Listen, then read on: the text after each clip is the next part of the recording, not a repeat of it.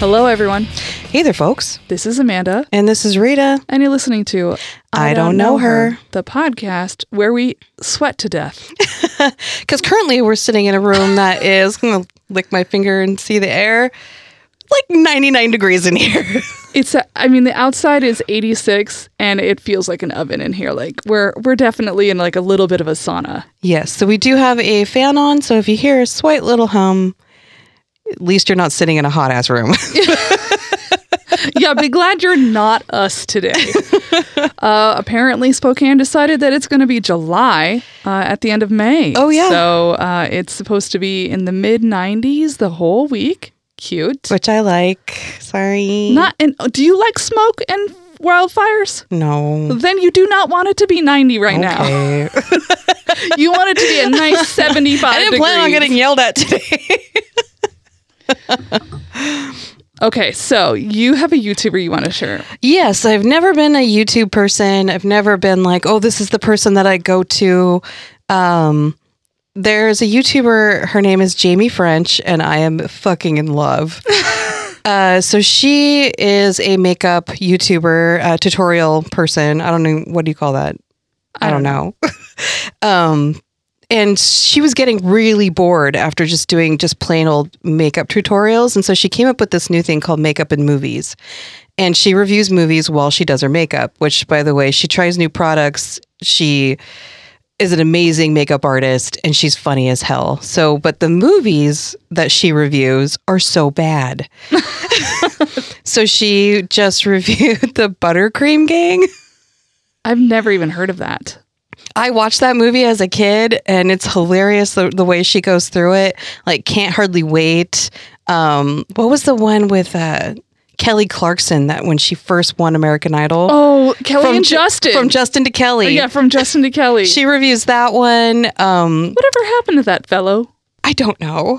I think he's like a reporter for ET, but uh, Honey and Glitter, I've never seen Glitter. me neither. Abby and I have been talking about watching it as like a fun weekend movie situation. So maybe we'll get on that and then watch her YouTube. Yeah, she goes in depth. Like she's literally watching the people in the background. She makes sure that she knows who the director is, the actors, and she's her satire and her comedy and her uh, commentary is quite uh, enjoyable. That reminds me of one of my favorite podcasts, which is called How Did This Get Made? Oh yeah, you've talked about that. Oh before. my God. In fact, I just listened to the episode where I was actually at the show in Ah, Seattle. Yeah, And, you know, it's like I would never normally do that with any show where I like went to it and then listened to it. But one, it has been almost a whole ass, it has been a whole year, obvi- more than a year, obviously. that was a while ago. Yeah, Yeah. And so I like didn't really remember it that well. And then also, it was so fucking funny. Like, I like literally laughed out loud in my car. Like, people around me were like, what is up with that person? Because I was like, like cackling to myself. So I, I think that there's something about watching bad movies and like it kind of feels like a communal experience, even if you're the only one in the room. Yes. Uh, That's what I love about shows like that. It's like you feel like yes, and you're like yelling at the screen, like yes, that's so funny. I also like too how she points out because a lot of these nine like late 1990s, early 2000s movies were really like trying to push like such a toxic Ugh. relationship. Like this is what your relationship should be for two people trying to fall in love, and it's like no, that's actually really bad, and you're really mean, and you're putting up with like really bad stuff, and your friend is gross, and Yeah, yeah. The '80s were like that too. yeah, Like whenever I go back now and I look at like I watch stuff that I loved as a teenager, which was in the you know late '90s and early aughts. So the, those movies were already old, but mm-hmm. like they were still so fucking popular to our to the millennials, like Yeah. things like 16 Candles, oh yeah, which has like a fucking really bad date rape scene in it. it does. And I'm like, ah! Yeah, and then it like romanticizes it and everything. But even just the other day, somebody in my uh, one of my group chats mentioned Easy A, and Abby and I just rewatched Easy A not that long ago. That has um, Emma Stone, Yeah. And I remember it being like so progressive and feminist and cool and sex positive and all of this stuff. And I rewatched it with Abby like mm, probably two or three months ago. And I was like horrified. I've Uh, never seen it. So Well, I loved that movie. I will say there's lots of really great stuff in it, but like there's also stuff like um really kind of homophobic stuff. okay. I didn't care for. So, yeah, it was a little problematic. yeah. well, Jamie French points all of that out. How do you spell Jamie? Uh, J A M I E. And so if if somebody wanted to watch her YouTube, we would just go on YouTube, Just search put Jamie yeah, French Jamie makeup. French makeup and movies. All right. Now you guys all have a good recommendation. Literally just been in bed in the morning when I wake up, and I'm just like, wonder what Jamie's put up today. See, I'm obsessed with skincare YouTube. So I have two really great YouTube recommendations for if you're into skincare. One of them is this really great older woman, I believe she's 58, who has incredible skin Ooh. and is also super forthcoming with like, these are the procedures I've had done. Okay. So that you know that it's like, well, yeah, you've had some help. Yeah. it's not just your serums. But that's awesome though. That's realistic. Yes. And that one is hot and flashy. nice. that's oh my god, that's a dope ass name. right? It's a great name. And also, um, when her when she when she reviews makeup, like a foundation, she has like Foundation Friday for over fifty. Oh. And I'm not over 50, obviously, but I really love how thoroughly she tests foundation. So she'll put the foundation on and then she'll put, you know, she'll be in front of her really great lighting system, but then she'll be like, but that's not realistic. I don't sit in front of my lighting all the time. Yeah. So she also like takes her camera and shows it under like harsh kitchen lighting and in light coming through a window. And then she'll go out in like a full sun and show you what it looks like in full sun. Hmm. So you can see that like sometimes, and also she'll do a flash photo. So you can see if there's, you know, flashback Yeah, like if the tone doesn't match when the light hits. Okay. or if it like washes out when it's in the flash. Mm. I just love how thorough that that is. Like That's helpful. it's super helpful. So it's not it's not funny like Jamie French, but it is very helpful. And the other one I, I like to watch is Doctorly, which is two dermatologists who are very good looking. uh, talking about, you know, niacinamide and sunscreen. I'm like a sunscreen fetishist at this point. I know. I like how you have like your little sunscreen like twisty tubey thing and you're just like putting it on all the time. Oh yeah, I have um in my in like on my person, I usually have like three different kinds of sunscreen. I have like spray sunscreen for my body. I have this powder sunscreen if I like want to put powder on. I also have lip sunscreen Oof. That's intense. and I put sunscreen on every morning. One thing too about Jamie French, she'll get a product and it's not good, Oh, I but love it. But she'll she'll tell you it's not good. She'll like put it up to the camera and be like, "Look at this shit," and then she'll make it work. So like works with it. So mm. yeah, shows you Oh, how to like nice. maybe if it's too light of a concealer, maybe go in with like a little flash of bronzer or something. So it that's helpful. That is cool. So who do you have today? I have an incredible person Okay, I'm ready. That took me quite a bit of, not only quite a bit of time to research, but also, I would say, a lot of education outside of this person. Okay. Do you know who Kitty Cone is? No. Don't you love that name, though? Yeah. Kitty Cone? Yeah. It just rolls right off the tongue. Kitty Cone was a political organizer and disability rights activist who organized the longest nonviolent occupation of a federal building in U.S. history. Holy shit. Mm-hmm. I'm ready. Uh, her real name was actually Curtis. I've never heard of a woman named Curtis. I would have to say I haven't either. Yeah. Yeah. So her full name was Curtis Selden Cone. She was born on April 7th, 1944, to Hutchinson Cone Jr. and Molly Mattis Cone, and they were uh, they lived in Champaign, Illinois. Curtis, uh, who was known by everyone in her family and outside of her family as Kit or Kitty, was really fortunate because they were a really wealthy family, Okay. like wealthy, Like stupid wealthy. Wealthy and very connected. Okay. Um, her father actually like grew up attending really posh private boarding schools in DC. Mm, okay. So I read this uh, really fantastic 322 page long interview Holy shit. that took place over two years with uh, Kitty. Okay. And in it, she talked about how, like, the one of the, I think the one that her father attended was actually the one that Al Gore's son also attended. So that's the level that we're talking about here. okay. Uh, her father attended private boarding schools in Washington, D.C., and eventually went to Harvard Law School. Oof. What he really wanted to do was he wanted to be an ornithologist. What's an ornithologist? Those are bird scientists. Oh, that'd be fascinating. Yeah, but her- his dad was like, "You can't be a professional bird watcher," dad, the birds. and that is why he attended law school. But he actually didn't really love law, and he ended up going into the army after World War II began.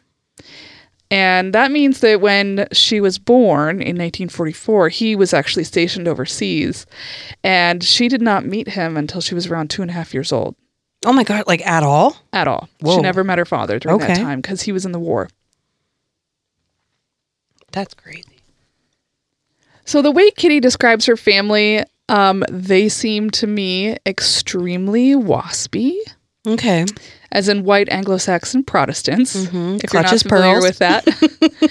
um, they were very upper class white people who went to private schools and never talked about anything serious. You know, there's So this is the opening scene of Dirty Dancing. yes. Oh my God, that's perfect. They are those people. okay. So one of the things that they just didn't talk about was like it was like ingrained in them to not talk about was like if anything was going wrong in your body. It was like that's not something you talk about. Okay. So um that was a problem because her body was beginning to develop in ways that indicated that something wasn't quite right. But they just ignored it. And it wasn't until she was in first grade and her teacher was like, um, Kitty only walks on her toes. Okay. And that's not good. No. So we need to not have her do that. Like, you should take her to a doctor. And they finally convinced her mom that she should, in fact, take her to a fucking doctor and find out why she can't walk on her heels. How terrible. Yeah. And her family had noticed, obviously. It's not like you like wouldn't notice your child only walking on their toes. Mm-hmm. But it was just one of those things where they don't talk about it. This is what she said about her family. If there's something going on with the body, my family just sort of ignores it. They didn't make a big deal out of stuff, and something has to be really serious before they deal with it. Jeez. Her mother does eventually take her to the doctor, and the first diagnosis she gets is cerebral palsy. Hmm. That's incorrect. She doesn't have CP. Okay. the doctors that Kitty went to were often, well, always actually VA doctors because they got free healthcare through the VA, right? Mm-hmm. Um, but that also meant that they weren't very good because the VA was very historically underfunded, is continues to be historically underfunded, and they just didn't get great care. And um, she did not have CP. What she had was um, a disease called muscular dystrophy.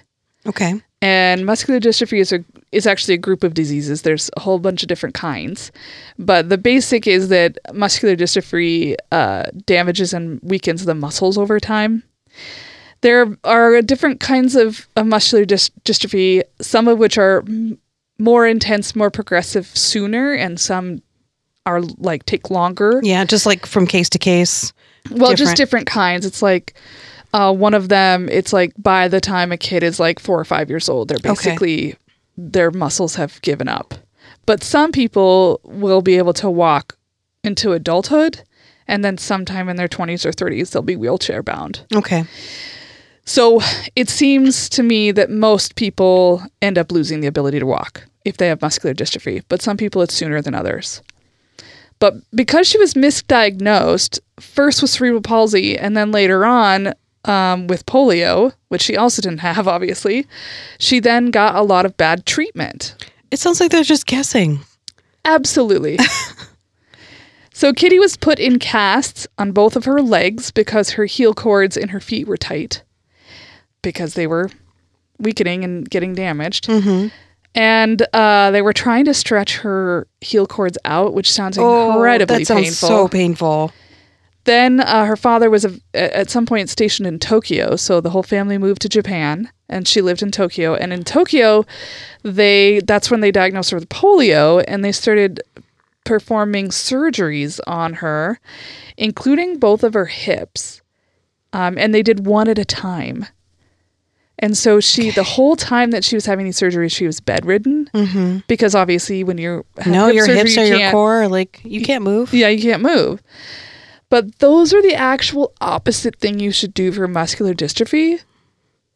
If you have muscular dystrophy, you should be a- like you actively using your muscles for as long as you can and trying to strengthen them to try to make them last longer. Mm-hmm. So being bedridden actually progressed the disease faster for her. Oh, jeez. Yeah. And she was 11 and was like, this needs to stop. Stop. This is making things worse. She could feel in her body that it was making her worse, but the doctors wouldn't listen to her. So she told her parents, and her parents were like, I think the doctors know best. Oh, gosh. So once again, like she just wasn't listened to. Um, Kitty's family moved around a lot. I mean, I already mentioned that she was living in Tokyo. Uh, she lived in like Florida, Georgia, Tokyo, Kentucky, Illinois, DC, like All over. all over.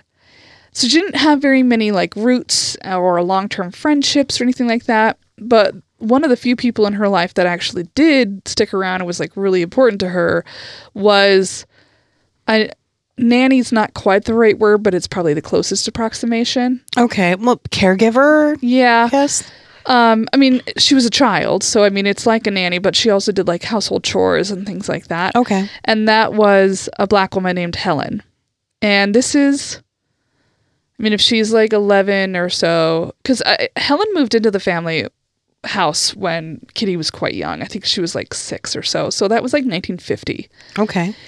And she moved with them as they moved across the country.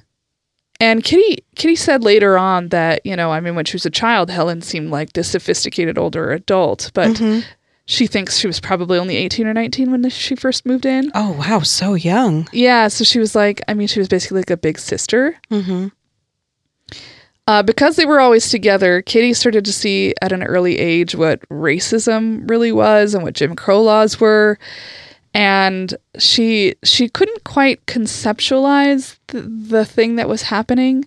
She just was like, "Well, why can't Helen come on the ride with me? Mm-hmm. I don't understand." Or like when they would go on a family vacation, Helen would often go with them, like if they went on a road trip, and the family would stay in one hotel, but She'd Helen stay in another. yeah, Helen wasn't allowed to stay with them, and she would be like, "I don't understand." why. Yeah.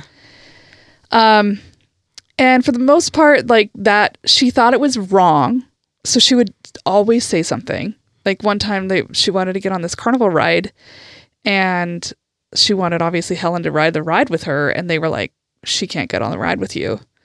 And Kitty was like, "Why, not? can't she get on the ride?" And like, and it was like indignant about it. Like, well, if she can't get on the ride, then I'm not going to ride the ride. Oh, gosh. Uh, but you know, and, and I think she knew obviously to some extent what that meant, but like a very sheltered white rich child mm-hmm. who just doesn't Who has no no idea of what that's about. nothing. And you know, as was pretty common for her family and their stature, she attended mostly private schools. Mm-hmm. She was an excellent student, incredibly intelligent, like top of the class. Um, when she ended up in Kentucky, though, she attended public school for the first time. Mm-hmm. and she was she talks about being like snobby because she was like oh my god this is what you're learning Oh i learned no! this four years ago Shit. and she was just a, appalled by well, if you're in this one world, and then you you get to see these little slivers of other things, of course you're going to comment and mock or, you know. and i think also because she's walking into these classrooms and she's so much more advanced than these other students because she's been in these really amazing preparatory schools Mm-hmm. Um she also starts to notice how how like openly racist everyone is because it's kentucky Yeah. And that was new to her because even though her family very much was probably racist, Mm-hmm. um, it wasn't the same kind of racism. Huh. Uh, in fact, uh, she talks about her family being part of the Southern aristocracy. Oh, okay. So that means that they were obviously racist, but they were racist in a dignified way. gosh. Like, for example, her father would have never used the N word. Hmm. That is an uncouth thing to say. But that doesn't mean he didn't harbor the same ideas behind Yeah. the word. You know what I mean? You're still racist even though if you don't vocalize your racism. Yes. and I'm sure he vocalized it in different ways. Hmm. Like, he didn't see a problem with Helen having to stay in a different hotel. I see. You know what I mean? Yeah. He just was never going to use the N word because that is rude. Mhm. so she Boggled. Sorry. I'm boggled. so so her like her upbringing is you know different kind of racism yeah. And, And- I bet and- a different kind of judgment and and one that's a lot more i think insidious because it is hidden. Yeah. but when she gets around these public school students who are like openly dropping the n-word all the time and so on and so forth she was like what the fuck? And really started calling people out. She kind of became known as a wet blanket. Oh, gee. because she would just constantly be like uh, so I, I can't remember what she talked about. Like she was over at a friend's house and they were watching tv and and uh, they'd watched some movie where uh, a black man was like wrongly accused of something and at the end it fa- it came out that these this rich white guy was the one who did the crime and she like pauses it and is like see this is why black people blah blah blah blah blah Oh gosh. and everybody in the room was like Ugh. no, that's like good on her though because she's not afraid. It seems to me like she had a sort of born sense of justice, Hmm. even though she didn't necessarily have the the education, the experiences that would help shape her into a better person. Hmm. So she's moving through junior high and high school, and as she's doing so, she's losing more of her mobility. Um, she can still walk, but it's becoming increasingly more difficult for her. And this becomes a real big sticking point when she enters into a different private school. It's called the Mount Vernon Seminary School in Washington, D.C. And this was like a big deal school. Like, this is where you want to go. Okay. So the headmistress met with Katie, or sorry, not Katie, Kitty, when she first got there and said that she was only allowed to take a bath in the house mother's bathroom. Why? Probably because of adult supervision, because they didn't want the liability of her falling. Oh, okay. But the bathtub was way too big for her, so she couldn't get in and out of it. And she was like, "Why would I like this? Is this is gonna make me fall? Yeah. Is to have to be in this bathroom?" And also, that means that she's completely removed from everybody her own age. Yeah. And also people are going to notice that. It's going to cause some social strife. Mm-hmm. And she, like at this school, she lived in a suite style. So like there were two bedrooms and a bathroom, and e- each bedroom had two girls in it, and they shared a bathroom. Mm-hmm. So she could get in and out of the bathroom in her suite and in the bathtub. So what she did was she just said like, I'm just gonna bathe in here, and I'll make sure roommates around. So if I fall or whatever, they can help me up. Yeah. And so she had this roommate that just sort of like always made sure that everything was going okay. But that was like against the rules, right? The headmistress had specifically said Oh, you have to bathe in this house mother's bathtub. Um, another thing that she told her was that she wasn't allowed to go s- to certain places on campus. And one of those places was this hockey field because the hockey field was like down a little slope Okay. and um and I believe by this time she was walking with a cane and she didn't want her to go down this hill because she might fall. But there were like whole school events where everybody went onto the hockey field and she would just have to be sitting in her dorm. Like somebody couldn't lend an elbow, like if they were that concerned. and there was this all school competition one day and she was actually I think in the competition like it was some like and she was very involved in school activities. Like she was not like a wallflower. And so she wanted to be down on the hockey field, right? So she went down there on her own and like nothing happened. She was fine. But after that, the headmistress realized that Kitty's not following these restrictions that she'd placed on her. So they expel her. They kick her out of school. Oh, that is so against the law. it is now. yeah. It was not then because there was no such law. Holy shit. So th- this is crazy also because this, at this school, Yeah. she did the PSAT, right? Like that's the before the SAT. She Yeah. had the highest score in the whole school, Wow. but the entire school. the entire school. But because she wanted to go in her own bathtub and walk down a field, she had she to got be kicked, out. out. So when Kitty eventually graduated from high school, she actually attended five high schools in the course of her four years of high school. It's a lot. She was dead set on attending an Ivy League school. She really wanted to go to one of the Seven Sisters, which are the um, girls only, women's only campuses in the Ivy Leagues. But none of those university campuses were accessible at all in any way. Wow. If she had gone there, uh, you know, because at this point, she could get around like if if she was in her bedroom or whatever and wanted to go to the bathroom, she could walk to the bathroom, although labored. Um, but if she wanted to go any distance of any kind, like across a, a campus, she would need to have a wheelchair. Yeah. And there was nothing about those campuses that was accessible. There was not a single building that didn't have grand staircases going into them, and there were no ramps. There were nothing. So she was just incapable Like of what being able somebody going to carry her or something like that? Right. Like, and they'd no. have to carry her and her wheelchair everywhere she went, so she could not go. Yeah. There's nowhere to live. So she uh, was pushed by her family to attend the University of Illinois in Champaign because it was like the one of the only universities, or maybe the only university that had specific accommodations for severely disabled people. Okay. So they were all like the university had this thing called the University of Illinois Rehabilitation Program.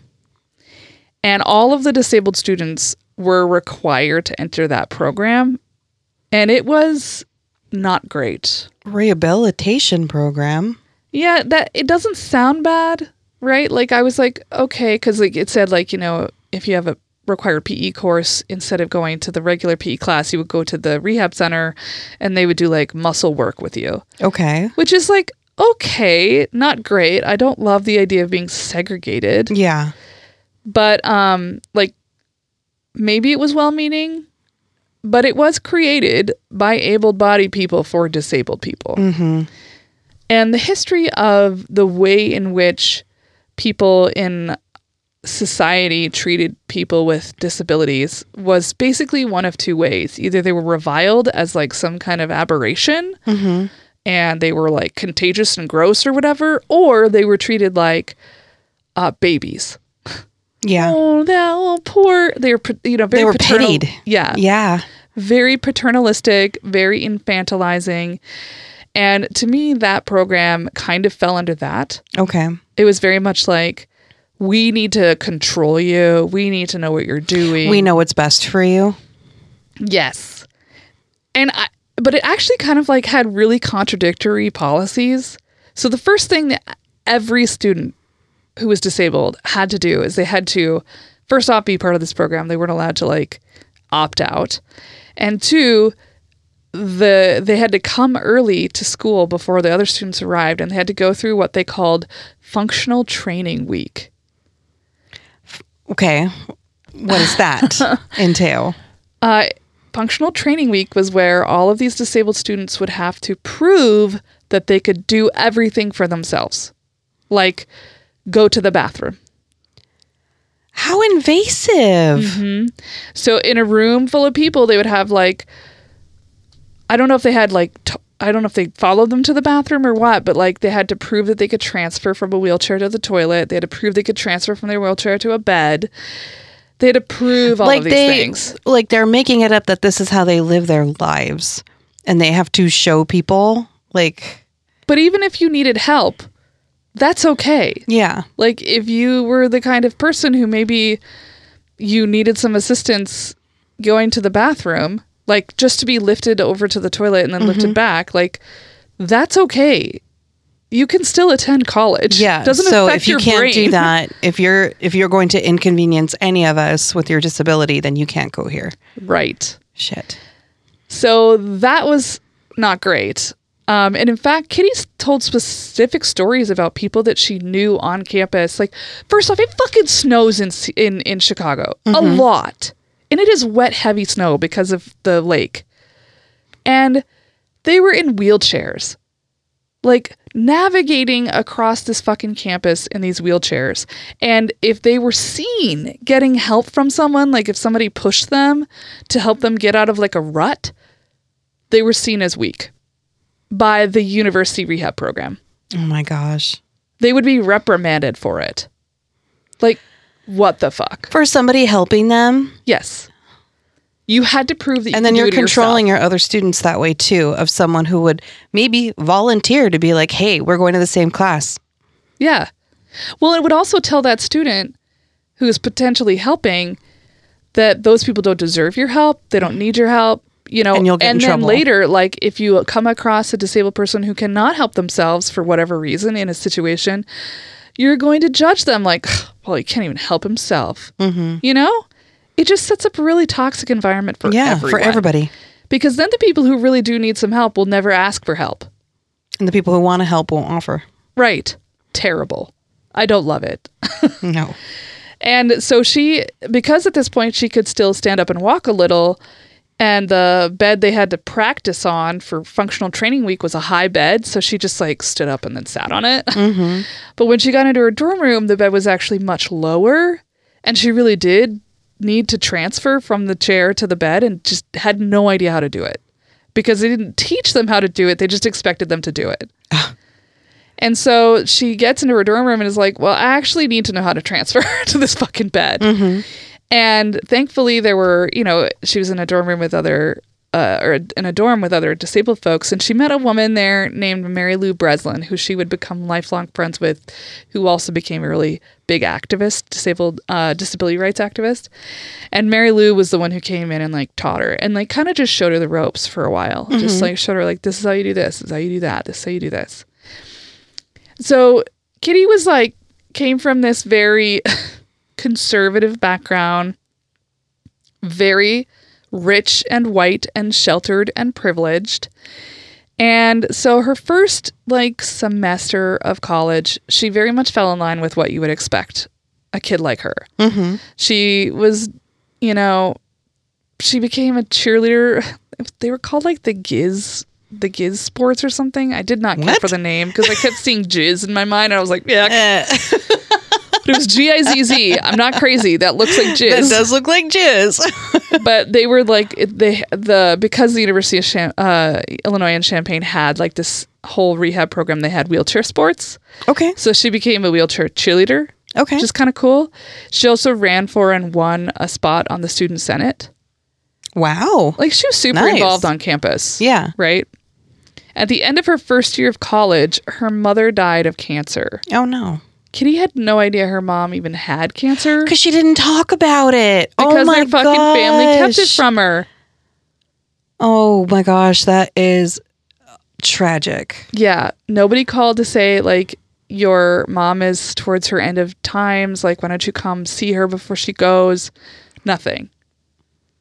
So she um, left school and ended up staying home for the summer and I believe also that fall semester and like helped her brother out. She had a brother named George and he was younger than her. So she stayed behind and like made sure everything got handled. When she returned to school, she met a young man named Rudy. Rudy was, I think, a little older than her, like in college, like a year older or something. And he was severely disabled from polio and was super active in the Young Democrats and the NAACP on campus. Kitty still considered herself a Republican at the time, but she did care about issues that had to do with race and civil rights. Mm-hmm. So he was like, gotcha. uh, not only did he really want her to like join the Democrats and become more progressive, he also really wanted to date her. Oh. and so he was like, he would like bait her into Oh my gosh. debates. Arguments. and um, you know, honestly, he he won. so he did he didn't manage to win her over, which I was really actually quite surprised by. Um, but I think that's because she really kind of was malleable in how she thought about things. Mm-hmm. You know, I think it's really easy to sort of take somebody who's already got a foundation of kind of believing in justice and be like, okay, but you really can't be a Republican if you believe in justice. it's just not possible. Uh, so she joined the Young Democrats, Oh, gasp. but she became disillusioned with the Democratic Party almost immediately Why? Because she had campaigned for and voted for Lyndon Johnson. Okay. He ran against Barry Goldwater, and that was like the big election. And you know, she was very passionate about about people voting for Lyndon Johnson because Barry Goldwater was very adamant that he was going to bomb the fuck out of Vietnam. Oh, So she was like, "We're go- we got to get Lyndon Johnson in there because you know we don't want to have this war." But then, as soon as Lyndon Johnson was in mm-hmm. office, he went back on his campaign promises and he bombed the fuck out of Vietnam. yeah. I could I could see her though from learning a little bit about her personality as like she's kind of an all in person, mm-hmm. and so you know if she's really rolling with something, she's gonna go with it. Yeah, she does have a tendency, I think, to go like full bore. Mm-hmm. So she joined the anti-war movement on campus, and she also joined the Students for Democratic Society and Friends of SNCC. So SNCC was the Student Nonviolent Coordinating Committee, which was uh, the college version of MLK's organization. Okay. kind of. I mean, it was started by John Lewis, who died, uh, you know, last year. Um, amazing, incredible man. And you know, he, there's that famous photograph of him uh, being beaten at the other side of the Selma Bridge. Yeah. So she joined the Friends of SNCC. So SNCC was in exclusively, I believe, black students, and so the Friends of SNCC were white, like white or other students who wanted to ally Allies. with, and uh, that's pretty great. I love that she did that, and in fact, um, did some of the things that I've been doing myself in the last couple of years, like raising money for bailing out civil rights protesters and freedom riders and things like that. And she did organizing work and demonstrations around the civil rights legislation. I wonder if her family knew it all. Oh, we'll get to the family. Oh, okay.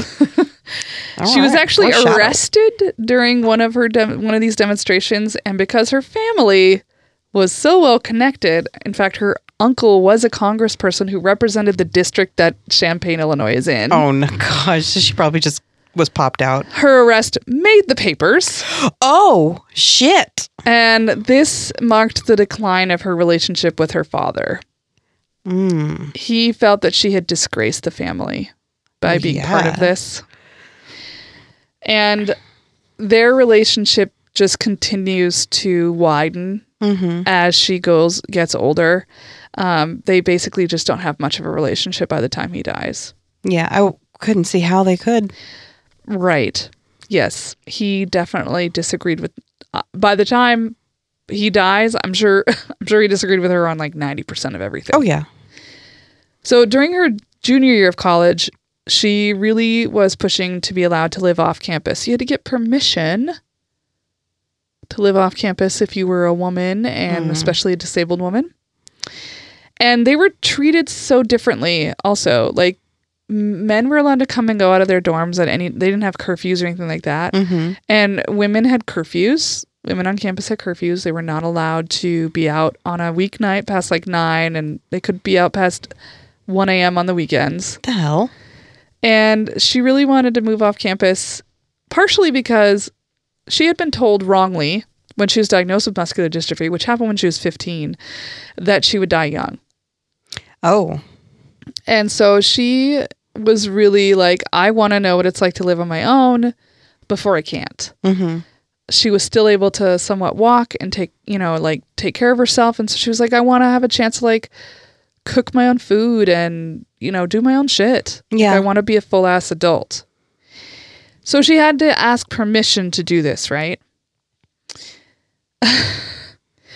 the man in charge of the program told her he hated th- he hated her activity and involvement in like left organizations. Mm-hmm. So he told her that she was he could he could tell she was getting weaker because of all of the protests she was participating in. Oh my gosh. And he implied that the only reason that she wanted to move off campus was so she could have sex.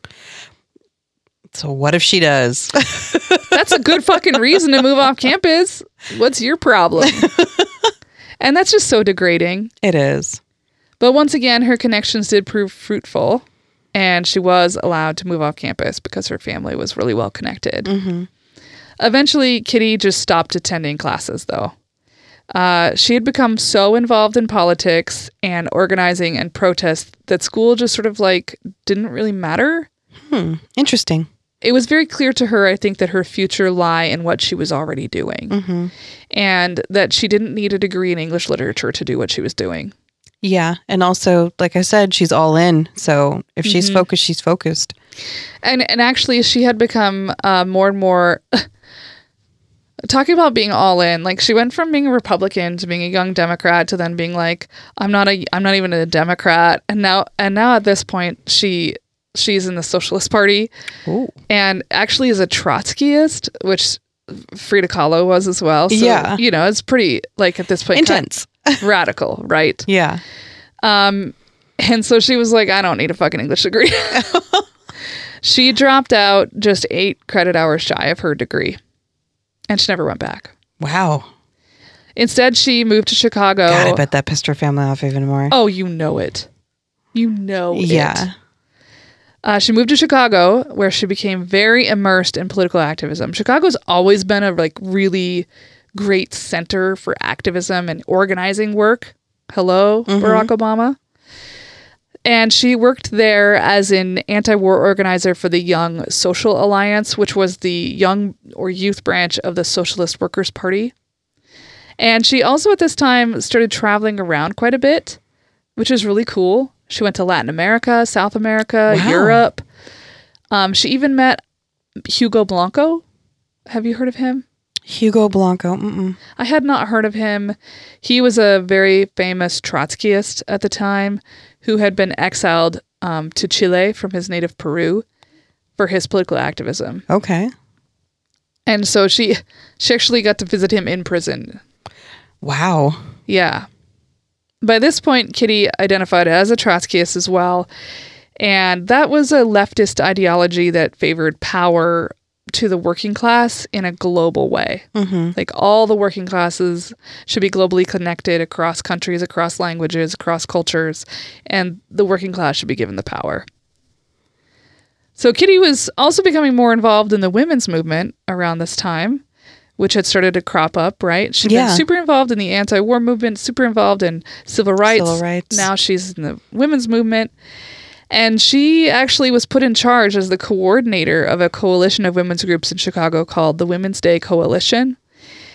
Uh, I'm not going to get too in the weeds with her activism stuff uh, at this time, but I do want to share what the demands were of this coalition. Okay. This is in 1968. So if you want to be part of this group, So the, it's a coalition of different groups across Okay. the city of Chicago. So she's the one coordinating all of these groups, and they're coming forward with one specific agenda. okay.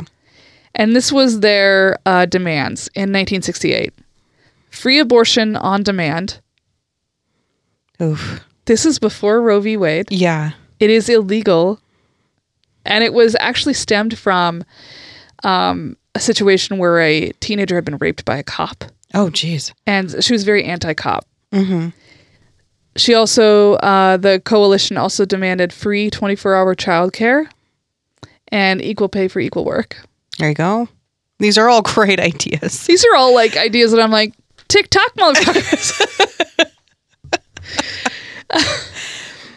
Through these connections, she was also being introduced to gay women. And that would prove to be the start of her coming out journey. Oh, okay.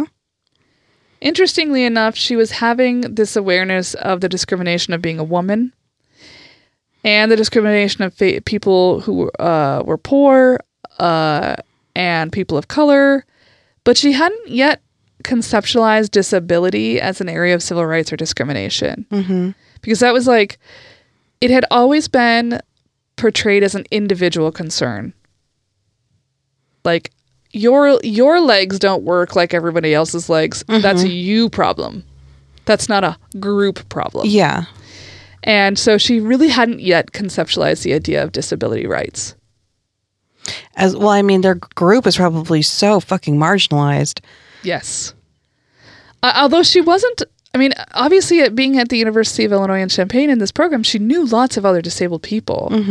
Um, you know, because I would have thought that that at some point she would have become a little bit more aware of that during that time, especially with how active she was. I wonder if she harbored a little bit too of that what her family ingrained in her of we're not going to make a fuss about it. She just put her head down and she made it happen for herself, but not thinking of talking about it in the open. Yeah, it, like nobody was talking about like, isn't it fucked up that we can't go to Ivy League schools? Yeah.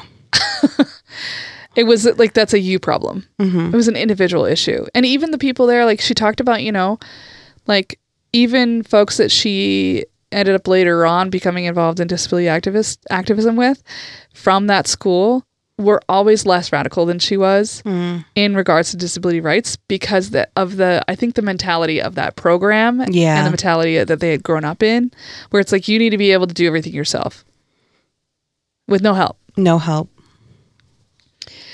So, uh, after a bad breakup with a boyfriend and a few moves around the country, Kitty wanted a fresh start. So she came out as a gay woman and moved to Berkeley slash Oakland, California in 1972. Oh, that's a big move. It's a big move, but she loves Berkeley, Oakland. When she first arrived, she continued working for the Socialist Workers Party, and her office was on Telegraph Avenue. And that is a really busy, busy street, Telegraph. She lived about a mile from the office, so she lived on Telegraph, I think, as well Okay. but she lived about a mile down the street. Um, and so she had to go down Telegraph to get to her office. And by this point, she is, you know, mostly wheelchair bound. I think in, exclusively at this point. None of the streets had curb ramps. Oh no. So in order for her to get to her office or get from her office to home, she, she had in the street? to be in the street. Oh yeah. my gosh. Yes. Then, when she got to the office, one of the organizers in the office would have to lift her into a pushchair and carry her in her chair in the chair up the flight of stairs. And then another comrade after work, because after work it was like crazy busy mm-hmm. streets. Another one would follow her home in a car to make sure she didn't get run over. Jeez. Yeah. Couldn't he put her in the car and drive her? Probably mm. not because at this point she I think had a she she talked about having like a really great fucking wheelchair. Okay. which she interestingly got from the Jerry Lewis Mustra- muscular dystrophy telethon. Do you remember when Jerry Lewis used to do those dumb telethon- telethons on TV? Not really. I vaguely have a recollection of it from when I was a child. A telethon. Okay. Yeah, where they would like have, you know, they would have like the bank of people answering Yeah. phones, and they would, you know, have like entertainment, and but in between the entertainment would be these sad It- stories about these people who need help. Oh, okay. Yeah, so Kitty Cone was on the damn show. oh, geez, and got a wheelchair. Yeah, and that's how she got this really incredible wheelchair. Nice. Um, however, she she later on come to really came to really understand that that telethon was very much that paternalistic, infantilizing issue, like take pity on the paws, Mm-hmm. you know. so her wheelchair kept breaking down, though. This was one thing that was was like bothering her. Is this one that she has to do manually, or was it motorized? It is a little motorized, I think. Okay. uh, based on what she was talking about it being very like very advanced. Okay. She said she thought it had been she first off she the interview is from the night like mid to late 90s and she's talking about this wheelchair and said it was the best wheelchair she's ever had hmm. period Okay. and she thought it was designed by a man who was a quadriplegic so it was like designed by a disabled person for disabled people imagine that Imagine that. How wonderful it would be. So she had this wheelchair that kept breaking down, and of course, not having a wheelchair would just like it just completely destroyed her Yeah. ability to do anything. So she kept having to take it to these this place called Thrifty Rents to get it fixed. And this guy at Thrifty Rents one day was like, because they would they would have to send it off to the manufacturer to get it mm-hmm. repl- like re fixed, and then She probably used it so much. I mean, it's yes, yeah, think about a car. yeah. So she, yeah, imagine if every time your car broke down, you had to send it to the manufacturer No. and wait for it to come back. You that would fuck your life up. Yes. So her, it- like, you know, she cannot go anywhere. She can't do anything. She's just like homebound Mm-hmm. during that time and dependent on anyone else to come and get her. And there's no, again, no coordinated transportation for people with disabilities at this time. So she uh, is at this thrifty rents. The guy at the thrifty rents is like, well, like, have you ever heard of the Center for Independent Living? And she's like, No. no, I don't know what that is. And he's like, well, they have a wheelchair repair shop and it's pretty great. You should you should just go down there. They'll have it done in a couple hours. Oh, jeez. So she takes herself down to the Center for Independent Living and is like, what is this magical place? Is it a candy store?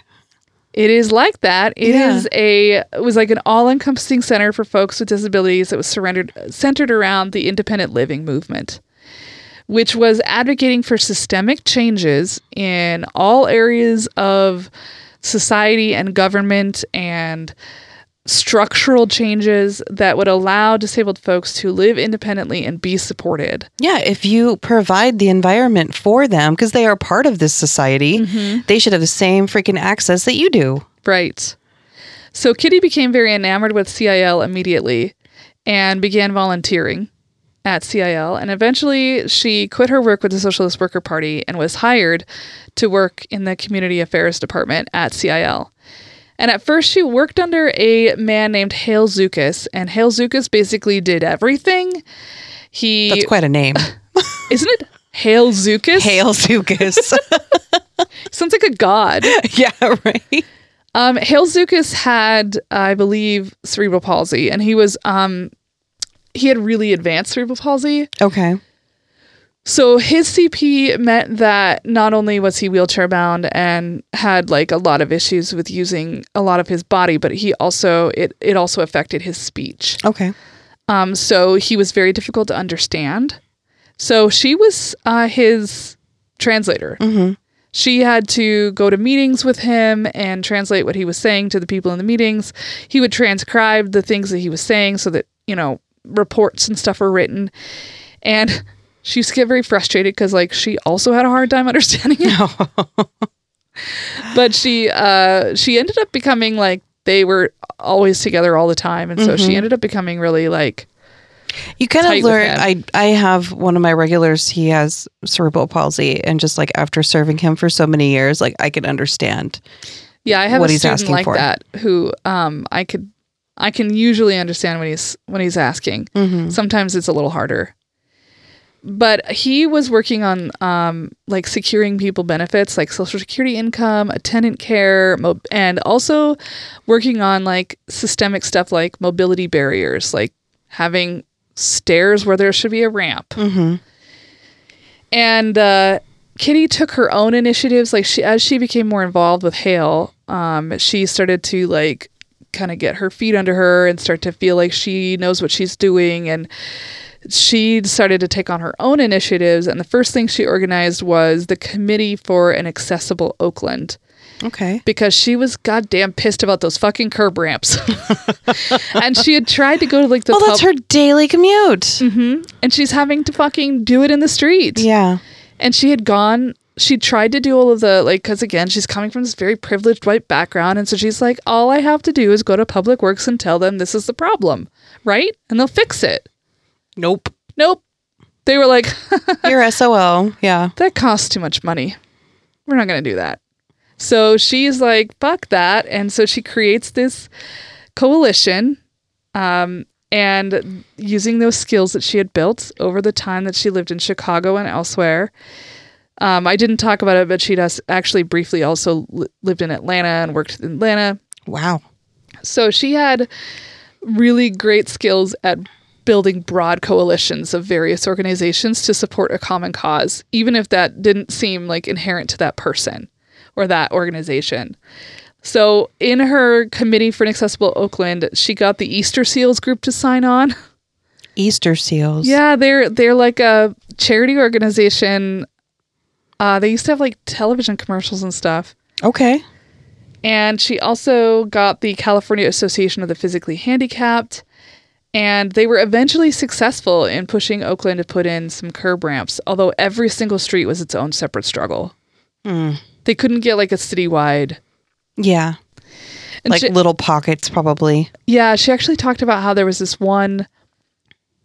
Uh, there there had been kind of like a a clash between wheelchair users and cane users and things like that, and the blind. Okay. because they were saying that curb ramps would hurt the blind because their their their walking canes, their like sensory canes would not be able to tell when there's a ramp, and so they'd like fall. Okay.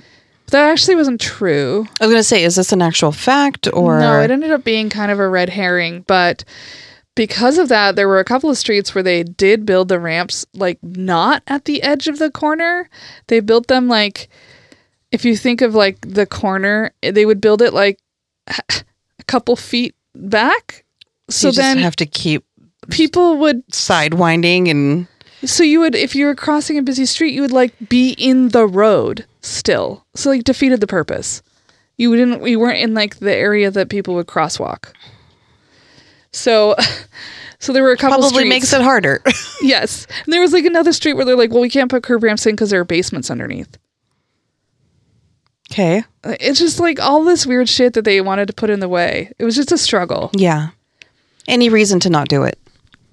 So in her personal life, Kitty has now also met a woman and fallen in love. She was a Mexican woman named Alma Nor- Noriega, and Alma had moved to the States when she was like 11, but she had been born and raised in Mexico prior to that. And Alma had a daughter named Claudia, and I think she was around five or six when Kitty and her got together. And I'm I'm I'm not clear on what the choice like you know how we were talking about like Kitty just goes head first in things? Yeah. So she just quit her job and moved to Mexico with Alma. Oh. so that's all in. Yeah, all in. Yeah. All in. She you hauled that shit Yeah, I was gonna say, isn't that kind of to another country. uh, so she and Alma and Alma's daughter Claudia moved to Mexico. They actually lived in Manzanillo, I believe. Something Okay. like that. I've heard of that before. I'm not quite sure where it's at, but Yeah, it was. Um, I can't remember where it. w- I, I looked it up on a map, but I can't re- quite recall. But it, she really loved that area. So in 1975, the three of them move there, and she just basically becomes a housewife. okay. All of her her work and like just gonna jump off the ship. I guess Okay. she just hit that pause button and uh, just Well, you know, also from her perspective, she's thinking she's on borrowed time. Yes, So I could maybe understand you're in love, you've got a chance, maybe just go for it. Maybe that's why she is just go for it, go for it, go for it. I think so. I think she always went, you know, really full on into stuff because, you know, you might as well. You know, you don't know how long you're going to be here. Yeah. And she loved Mexico. Love, love, loved, loved, loved Mexico. Loved living there, loved the food, loved culture. Um, she spoke Spanish. Like she learned Spanish while she was there and became fluent in Spanish. Wow. And she really loved being Claudia's other mother. And however, I will say that it's uh, somewhere around like late college, she started to drink heavily. Okay. And her and Alma were just fucking drunk a lot. oh, okay. So she later on was like, oh, I don't know that we were great moms to uh, Claudia because we were drunk a lot. Okay. So uh, I don't think that really worked well for their relationship over time either Hmm. because they did eventually break up. And Kitty moved back to Oakland and picked up where she left off in her activism work. She soon became one of the key leaders at CIL, and she was organizing lobbying for disability rights across the spectrum from housing to benefits to access to mobility transportation. And her moment in the spotlight came in 1977. So I have to back up for just a second and talk about 504. Okay. Now, in 1973, fi- Section 504 of the Rehabilitation Act was signed into law. This was the first federal civil rights protection for people with dis- disabilities. Okay. 504 said that no program or entity that receives federal funds could discriminate against someone with a disability. Okay. So, schools, courthouses, anything, anything that had federal funding could not discriminate against people with disabilities. Mm-hmm. But like many civil rights laws before it, it was pretty toothless because it didn't have any specific regulations or enforcements or timelines. Yeah. So if like you can you can say that till you're blue in the face, but what are the actual regulations? And if those are broken, where where do you go from there? Right. And civil rights had the same problem. When the civil rights legislation was passed, that's why they had to go back and do things like the Voting Rights Act and the Fair Housing Act because You can't just do this blanket statement. yeah, you've got to be able to have some fucking enforcement there and some Yeah. regulations. So there were all kinds of like nebulous things happening because there was nothing specific in the legislation. So here are some examples. There, this is her talking about this time. There was one case involving the right of a wheelchair user to use public buses, in which the decision was that if a driver stopped and opened the doors, that constituted non discrimination. But they could drive on by. and they were stairs. you couldn't get on the fucking bus, but just opening the door, that was non discrimination. They allowed the opportunity for you to get on. So once again, figure it out. Do it Another yourself. case acknowledged that steps prevented a wheelchair from user from boarding. So these are two different cases that have the same problem at the center of them with two completely different outcomes. Mm-hmm. And that illustrated the problem with why they needed to define what discrimination was. How did what did that look like and what are the regulations and things you have to do to mm-hmm. enforce this? The Department of Health, Education, Welfare, HEW, was the agency that was supposed to be the one that issued guidance on 504. So they were supposed to tell federal agencies this is what you need to do in order to be in compliance. Okay. But between 1973, when 504 was put into law, and 1977, no regulations had been put into place. How many years is that? Four. Four years. Okay. Four years with nothing, no guidance whatsoever. And that's why they're having these log, these cases where things are just completely wild.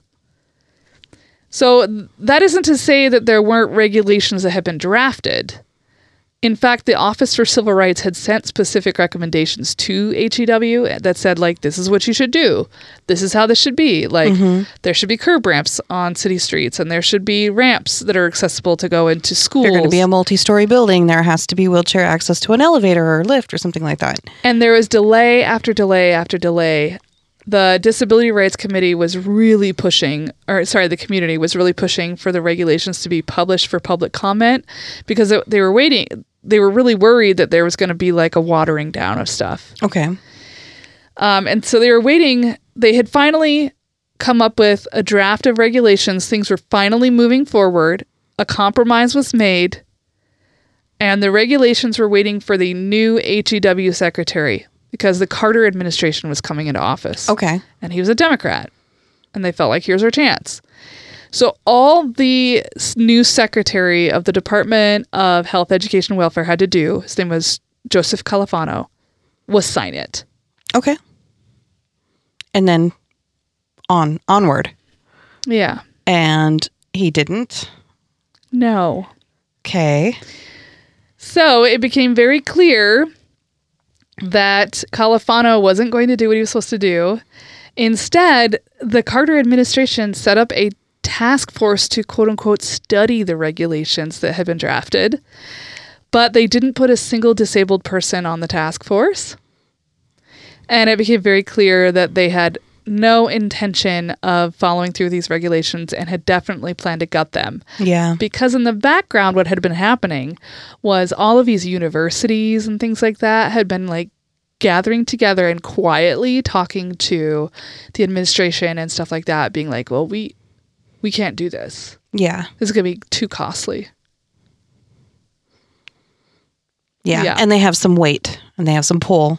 yeah i mean can you imagine if all the universities like Just said no. just said like well we really we really won't be able to do that it's like schools universities medical facilities they were all like well we won't be able to do this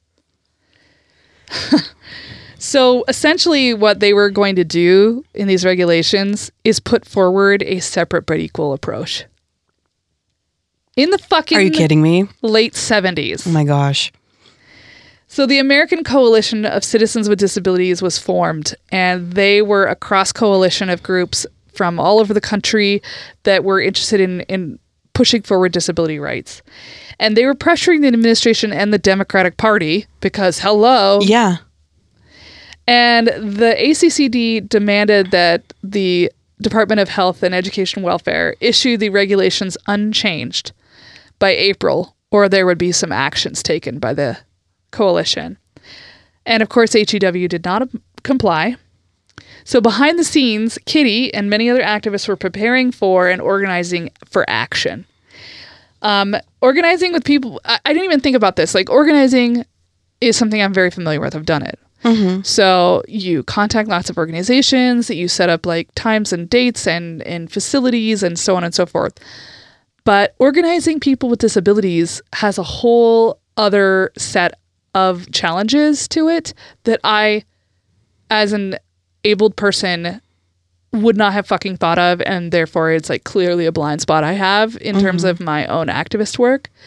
Like, she had to make sure that there was notifications for people who were deaf or hard of hearing or blind Yeah. how do you get through to them the teletypes the braille like Yeah. having everything translated into braille uh, organizing transportation because there wasn't widespread oh yeah. paratransit right um, medical care having medications and and people like attendants personal care attendants My mind didn't even go there. right Yeah. how about um the problem that they're having right is that like things aren't accessible so like what about bathrooms Yep. All of it. just like fucking basic ass shit that I just I would not think of. I didn't think of. I did, they didn't come to me. Yeah. So Kitty was on all of that shit, and not only was she instrumental in organizing across these various areas, but she also was um, reaching out to other civil organizations to assist them and support them because that's again that's one of her strong suits is this cross coalition building Yeah. And so she was reaching out to like trade unions, churches, the Black Panthers, the NAACP, the National Organization for Women, labor councils, and they fucking came through. What a brilliant idea. Mm hmm. In fact, she told this incredible story about the Machinists Union and that I'll talk about. So within the disability organizations, Kitty and other leaders also set up committees so that everybody had a role to play and people were on roles. So uh, they would handle things like media, fundraising, medics, publicity, that kind of stuff. So they were fucking ready. Yeah.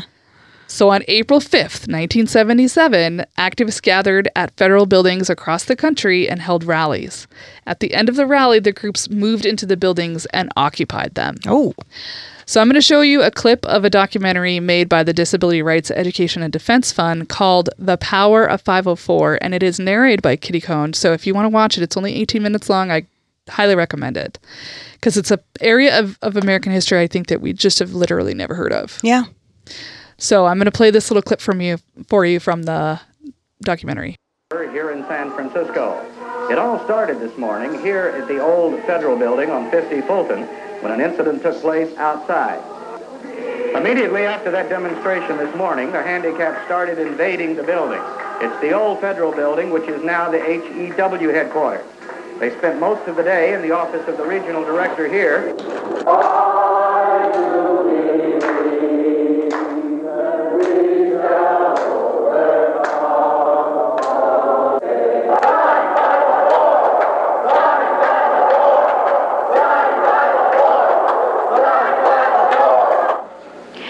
just gotten word too that these people are now locked into the building. At 6 o'clock, this building did close down.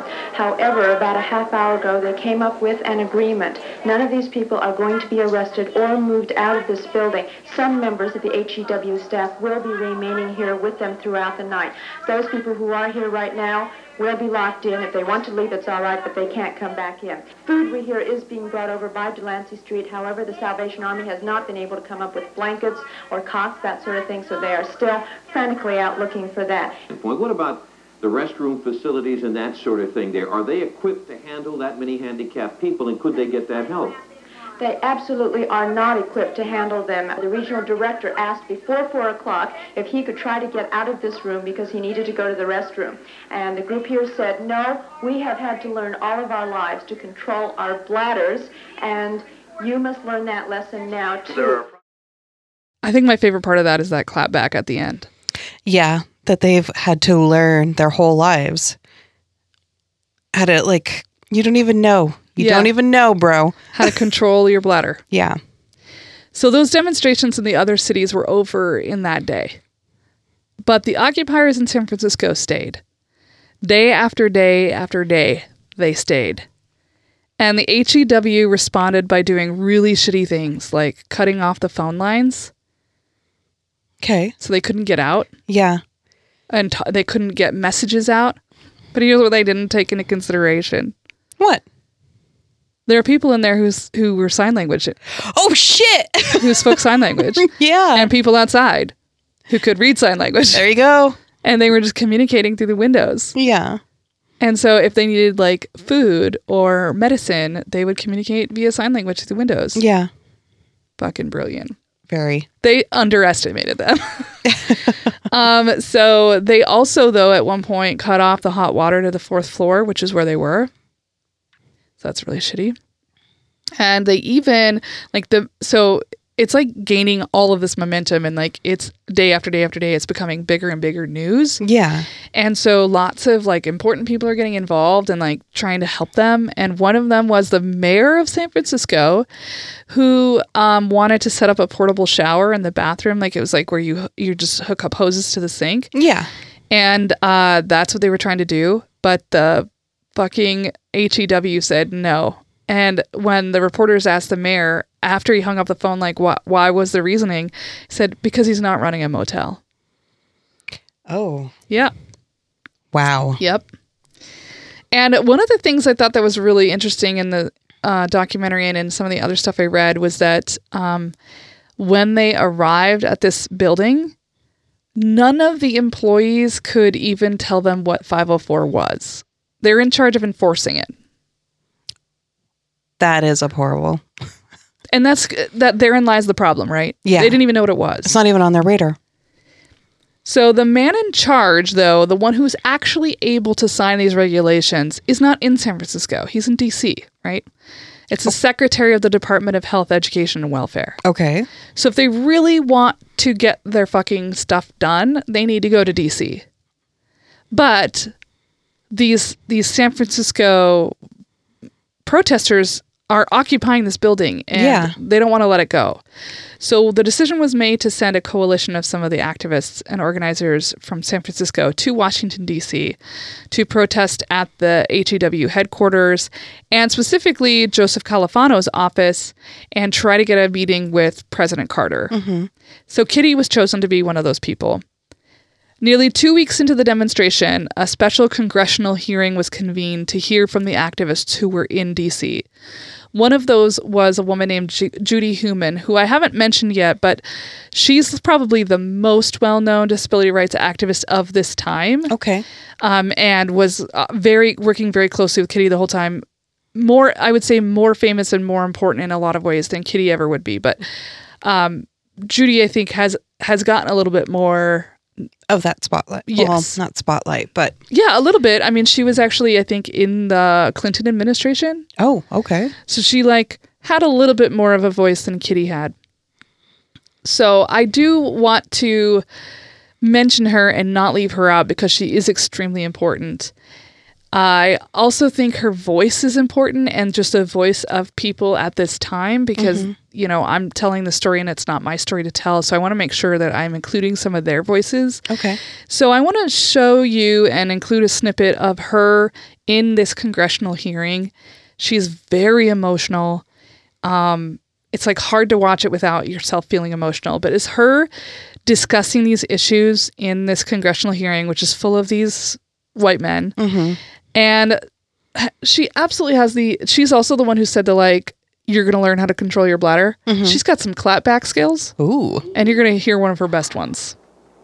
the harassment, the um, lack of equity that has been provided for disabled individuals, and that now is even being discussed by the administration, is so intolerable that I can't quite put it into words. I can tell you that every time you raise issues of separate but equal, the outrage of disabled individuals across this country is going to continue. It is going to be ignited. There will be more takeovers of buildings until finally maybe you begin to understand our position. We will no longer allow the government to up, oppress disabled individuals. We want the law enforced. We want no more segregation. We will accept no more discussion of segregation. And I would appreciate it if you would stop shaking your head in agreement when I don't think you understand what we are talking about. Whoa. Powerful. Very. And you can also- just see like she's bubbling, like physically pissed. yes. Like she's emotional in that way that is like so righteous, like Yeah. righteous anger, and you can't you can't even the Yeah. pain and the anger is palpable. and don't sit there and shake your head in agreement because you have no fucking idea. And he is, he's just back there like "Mhm." it's very condescending. it is condescending. I'm like, it's that paternalistic yeah, bullshit. I was just gonna say that. So the protest and especially this kind of stuff gets national news coverage. And this is the first time in US history when a disabled person is allowed to talk about disabled issues on television. Period. Isn't that just breathtaking? in 1977. 77. Wow. And it was like finally being seen not just by these activists, but by the country as Yeah. an actual For civil the rights first time, issue. Because, like you said, it's on nobody's radar. No one's. And now it's being seen as a civil rights issue. And Kitty later talked about like just the idea that some, you know, kid in Nebraska is sitting at home watching the national news and seeing for the first time that there could be a future that he hadn't envisioned before. Mm-hmm. I thought that was so powerful. So, after 28 days of occupying the federal building in San Francisco, It's a long ass time. without almost a month. access to proper medical care. And I, I want you to think about like these are people with severe, sometimes very complex issues, Mm-hmm. medical issues, who had gone without proper medical care, without consistent food, without showers, without sleep. Because they were often like organizing well into the night. Mm-hmm. Those committees would be meeting to try to organize things to make sure to take care of people. And after multiple demonstrations outside Califano's office, home, they went to his actual house Oh shit. and outside the White House, the disability rights activists were victorious. And Joseph Califano signed the regulations into law on April 28, 1977. When they returned to San Francisco, Kitty Cone was one of the people asked to give a victory speech. So I want to include an impor- a portion of her very impassioned speech. The whole speech is about five minutes. I would love to include the whole thing, but you guys would be listening to it for the whole five minutes. So I'm going to include a, a little bit, about 90 seconds of it. We did. We showed strength and courage and power and commitment. Solidarity.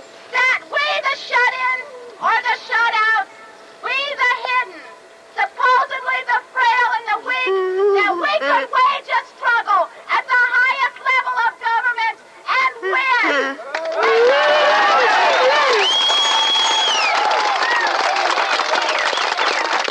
We said this government can't afford civil rights for some citizens and not for others. We brought new feelings of self-confidence and pride, not only to ourselves, but to the thousands and thousands of other disabled people who were with us in spirit if they could not be with us in body. And we have helped to win the future for millions of disabled children who will no longer have to face no education.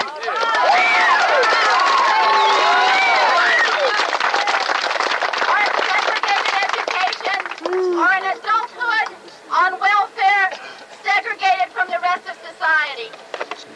I think that we have written a new page in American history, and we have renewed the old belief in the right and responsibility of people who are oppressed to take matters into their own hands, and that by taking matters into our own hands, victory is possible. How amazing is that?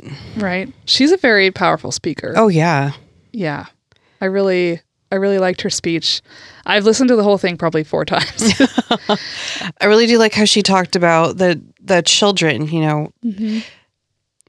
At that moment in time, they're changing the opportunities for these children who are coming up behind them, Yes. which is amazing. It is. It's incredible. And the 504 sit in was and still is the longest nonviolent occupation of a federal building in U.S. history. And Kitty Cone is credited as the quote, organizational brains behind the action. But Kitty was obviously not done. She's still a relatively young woman at this time. It's 77. She was born in 45 or 44. So she's only in her 30s. And uh, now she was pushing organizations to enforce these regulations. Well, yeah, because you can have your have your day, but then it's get to work. So the biggest issue when she returned to California was public transportation and public transit. Hmm. And so she helped organize more public demonstrations and was part of developing the Disability Law Resource Center in 1978. And she also became more involved in lobbying efforts at the state and national level. But in her personal life, Kitty was feeling pretty restless. Her relationship with Alma Noriega had ended a while ago, and mm-hmm. her but her longing to be a mother had not. So, years and years and years ago, when she was leaving Chicago, she had gone to a doctor to see about getting pregnant. He had treated her like she was absolutely absurd for even She had two heads or something. And also, he basically implied that she was evil if she wanted to get pregnant because why would she want somebody else to have muscular dystrophy? Holy shit! So she had tubal ligation done. So it's no longer possible for her to be a biological mother. Mm-hmm.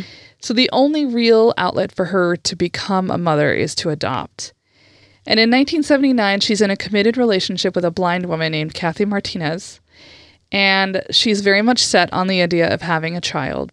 And Kitty knew she had to do an adoption, but the US adoption agencies were still very discriminatory towards people with disabilities. They would they they have to do home studies, right? Like when Abby and I became foster parents, we had to have our home studied. Yeah, And so if they feel like you're incapable of taking care of a child, they won't let you have one. Yeah. And it's very easy they're the ones that make the de- the the decision. Yeah, if you're if you're I mean, the way people treated them, like there's just no way there would be this open Yeah. arms for someone with disabilities to become a parent. how could you possibly be a parent? That's right. I mean, they had a hard time with like single people. I thought that was incapable. So Kitty knew um, that she was going to need to look outside the U.S. and had heard that it was actually a little bit easier to adopt a child in Mexico, but you had to live in Mexico to Oh. adopt a child. So that's what she did. She moved back to Mexico.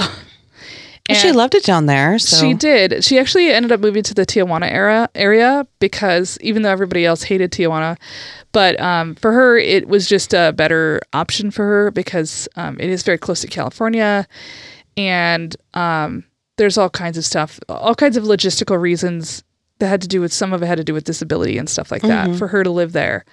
And Kathy is Mexican American. Kathy Martinez, her partner, and she did eventually adopt a son in Mexico, and his name was Jorge. She loved him deeply and wholly, and he became the center of her universe. While her relationship with Kathy didn't end up lasting, her adoption of Jorge was obviously permanent. And in 1984, she moved back to California with Jorge. She worked at the World Institute of Disabilities and then returned to CIL again. Mm-hmm. But by this point, she was she had did, she didn't speak very fondly of CIL oh, in the second round.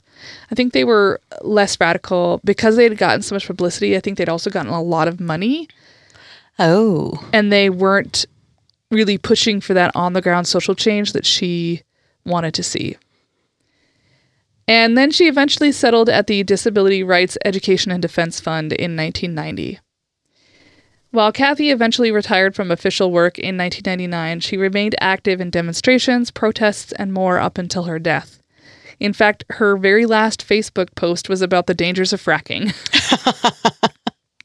she died on March 21st, 2015, at the age of 70 from pancreatic cancer.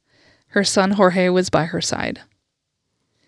So, Kitty Cone was a fierce advocate not only for the parts of herself that needed fighting for, being a woman, being gay, being disabled, but also for racial justice, economic justice, environmental justice, and much more.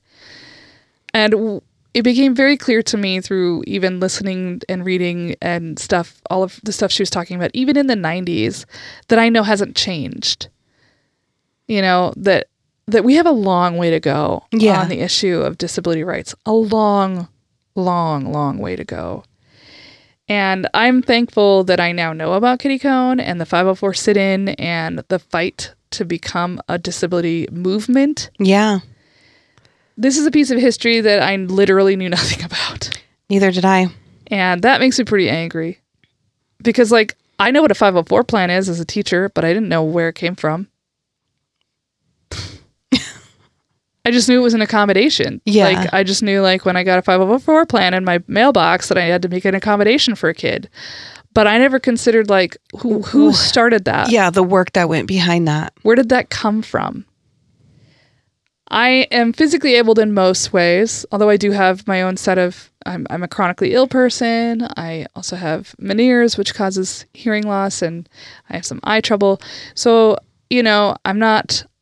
Uh, I don't have muscular dystrophy, but like, I'm mostly able bodied in most ways. And it became very obvious to me that I need to really work on that part of myself Mm-hmm. on starting to really understand and take that in consideration. So I want to end with someone else talking about Kitty Cone instead of me. This is a video, a short video that the Smithsonian's Women's History um, section did. This is a profile that they did, a really small profile on Kitty Cone. And there's a student named Ren who has a cane in the shot. And that person is interviewing Katherine Ott, one of the museum's curators, about why Kitty Cone's work matters. So I'm going to end with Ren talking about Kitty That it took that long. We're nowhere near where we should be with disability rights. You're telling me? There's still places I have to walk in the, the back entrance of because I can't get up the steps. And the only thing in the front is steps. So I don't know that there's really any better way to visualize the getting pushed aside than no, you can't walk up this way. You can't walk in the front door. So another part of when they were inside during that month-long sit-in, people didn't have their personal assistants often with them. So they learned to change each other's leg bags and to administer medication. They, they were there for each other, but they were risking their lives because of some of the nature of some of the disabilities people had. They could have died. Putting putting your body and your mind, your your whole self on the line because I know what it's like to be without things that you need medically. It's kind of one of the most awesome exchanges of trust that you can have with another human being is saying, "Hey, here's what I need in order to keep living.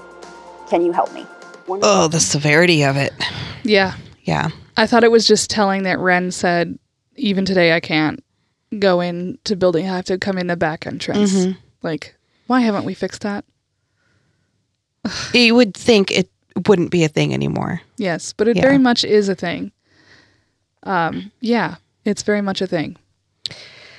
Oh, did I ever tell you that? Uh, I don't know if I did that. I learned sign language. No, I took four years of sign language in high school. awesome. I've always wanted to learn sign language. We had Spanish, French, and sign language, and I was like, why not? I was like, that's something that could possibly be useful someday. And the amount of joy on people who speak sign language when you can conversate Sign, with them, yeah. they're like, oh my God. Like, could you imagine just being so happy that someone can talk to you? Yeah, that that that like if you communicate with them, they're you know you're gonna actually hear what they want Yeah. instead of guess. Yeah. Yeah, it's lovely. I'm glad you've learned that. D- have you retained it?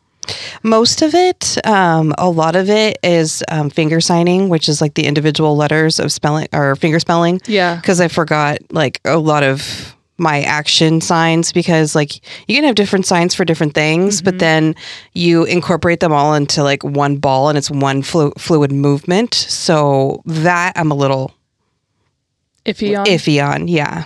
Yeah, we have a sign language program in the high school that I teach at, and I'm always I always love to watch students learn um, how to sign. It's just cool. It's just really cool. Neat. Yeah. Well, that is the story of Kitty Cone. Oh, fascinating. Great, right? Right? Yeah. So let me tell you about um, my sources. So the major source that I used, that I said, like I said, was over 300 pages, was actually a a transcript of an interview that was done by David Landes of Kitty Cone, and it it was over the course of two years, from 1996 to 1998, and it is um, online through the Regional Oral History Office's Disability Rights and Independent Living Movement Oral History Series for the University of California. Say that five times fast. I also found an old um, article that Kitty herself had written, which was called A Short History of the 504 Sit In. And I used Wikipedia just to double check on dates and stuff because some of this stuff was very overwhelming. After reading 300 pages, I was having trouble like narrowing it down. Mm-hmm. Um, that Smithsonian uh, video, which is also on YouTube, the Disability Rights and Education Defense Fund, Celebrating Kitty Cone by Lainey Feingold on BeyondCron.com. Kitty Cone's victory speech was hosted on SoundCloud by Times a Wastin'. A New York Times obituary by Wendy Lu, which was part of their Overlooked No More series. Patient No More, Kitty Cone from the Longmore Institute on YouTube, and The Power of 504, the documentary by the def- the Disability Rights and Education Defense Fund. Excellent job. Thank you. Love it. If anybody has any comments to make or corrections that I need to make, please let me know because it's important to me to get this right. I think you did great. Well, I appreciate you. Yeah, thanks for that freaking History lesson? slap in the face. well, thank you everybody for listening. And uh, don't forget, there is a Patreon episode up. I actually made it public and available to everyone because I thought it was uh, important. Yep. Well, also thank you to our editor, Lucas McIntyre. And to the lovely Jennifer Finch for our kick ass theme music. Ooh, till next time. Yes, it's a good one. Goodbye, everyone.